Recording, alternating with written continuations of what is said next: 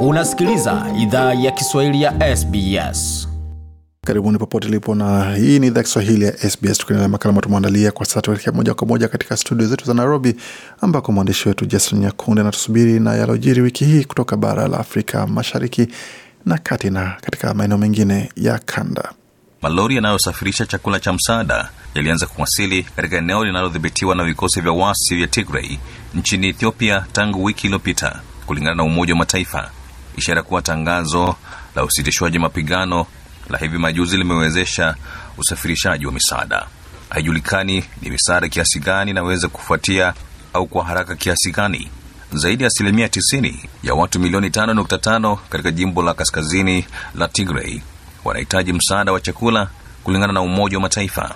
Hapo awali, afisa wa cheo cha juu wa kundi la Tigray People's Liberation Front, kundi ambalo limekuwa katika vita na serikali kwa muda wa miezi 17, alikaribisha hatua hiyo kama hatua katika mwelekeo sahihi, lakini akasema kwamba kunapaswa kuwa na mfumo uliowekwa kuhakikisha upatikanaji usio na vikwazo wa misaada kwa wanaohitaji.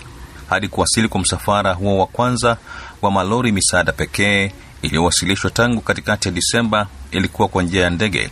Wakati wa wiki ya kwanza ya Machi, tani mia moja pekee za misaada ya kibinadamu ilisafirishwa kwa njia ya anga hadi Mekele, mji mkuu wa Tigray, kulingana na Umoja wa Mataifa, chini sana kuliko inavyohitajika.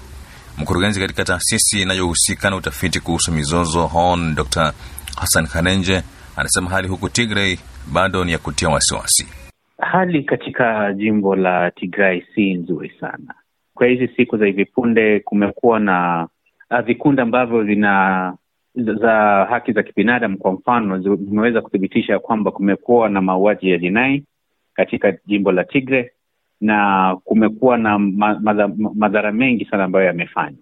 Kuna ukosefu wa chakula, kuna ukosefu wa madawa, na bado serikali ni kama inasita uh, kuweza ku kuwaruhusu uh, wale ambao wanatoa msaada kutembea katika zile pande zote ama pembe zote katika hilo jimbo la Tigray, na sasa bado kuna hali ambayo si nzuri sana kwa kweli, na pia huu msaada haujakuja kwa wingi uh, kuweza ku, ku, ku, kusuluhisha yale mahitaji ambayo wanayo, kwa sababu janga la njaa uh, kuumia, hali ya kuwa na wakimbizi wa ndani mwa nchi imekuwa ni kubwa mno, na sahizi msaada umekuwa mchache uh, kwa sababu zingine tuseme za kimataifa, kwa mfano kama vita ambazo zinaendelea huko Ulayani.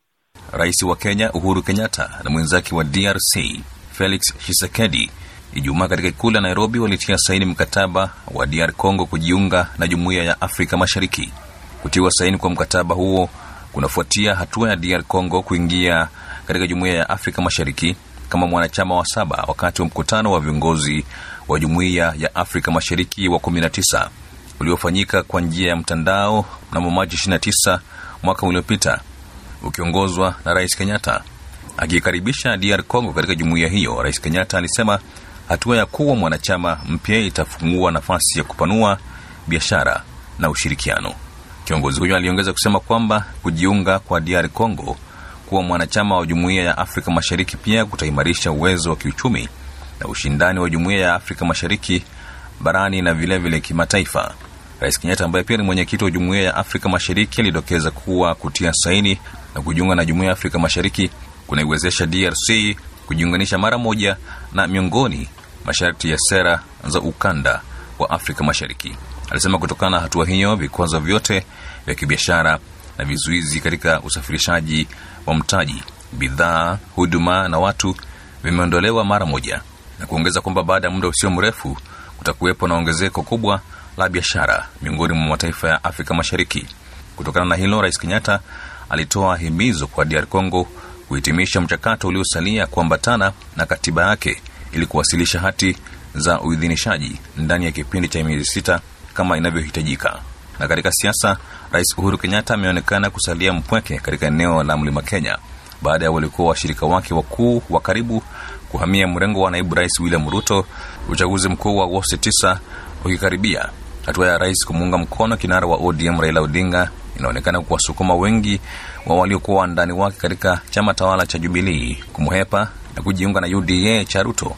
Spika wa bunge la kitaifa Justin Muturi ndiye mshirika wa hivi punde zaidi kumtema Rais Kenyatta na kujiunga na Dr Ruto. Bwana Muturi ambaye aliidhinishwa na chama cha Democratic Party kuwa mgombea wake wa urais amekuwa karibu na Rais Kenyatta tangu elfu mbili na mbili. Bwana Muturi alisema alijiunga na Kenya Kwanza baada ya kushauriana kwa upana. Wanasiasa wengine kutoka mlima Kenya ambao walikuwa washirika wa Rais Kenyatta lakini wamemtema na kuingia UDA ni gavana Anne Waiguru wa Kirinyaga, Muthoni Njuki wa Tharakanithi, Martin Gombora wa Embu na Mutahi Kahiga wa Nyeri, maseneta Mwangi Githiomi Laikipia, Irungu Kang'ata wa Murang'a, Kimani wa Matangi wa Kiambu na Njeru Ndwiga wa Embu.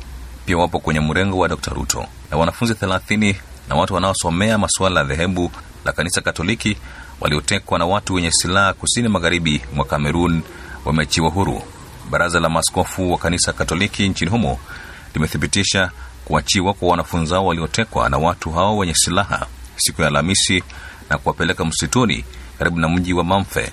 Msemaji wa baraza hilo Humphrey Tata Mbuyu alisema wanafunzi hao waliachiwa bila kutolewa kikombozi na hakuwa aliyejeruhiwa. Mpaka sasa haijafahamika ni nani aliwateka wanafunzi zao katika eneo hilo ambalo lina waasi wanaoitwa amber Boys wanaopigania uhuru wa eneo linalozungumza lugha ya Kiingereza na kuunda nchi yao watakayoiita Jamhuri ya Ambazonia.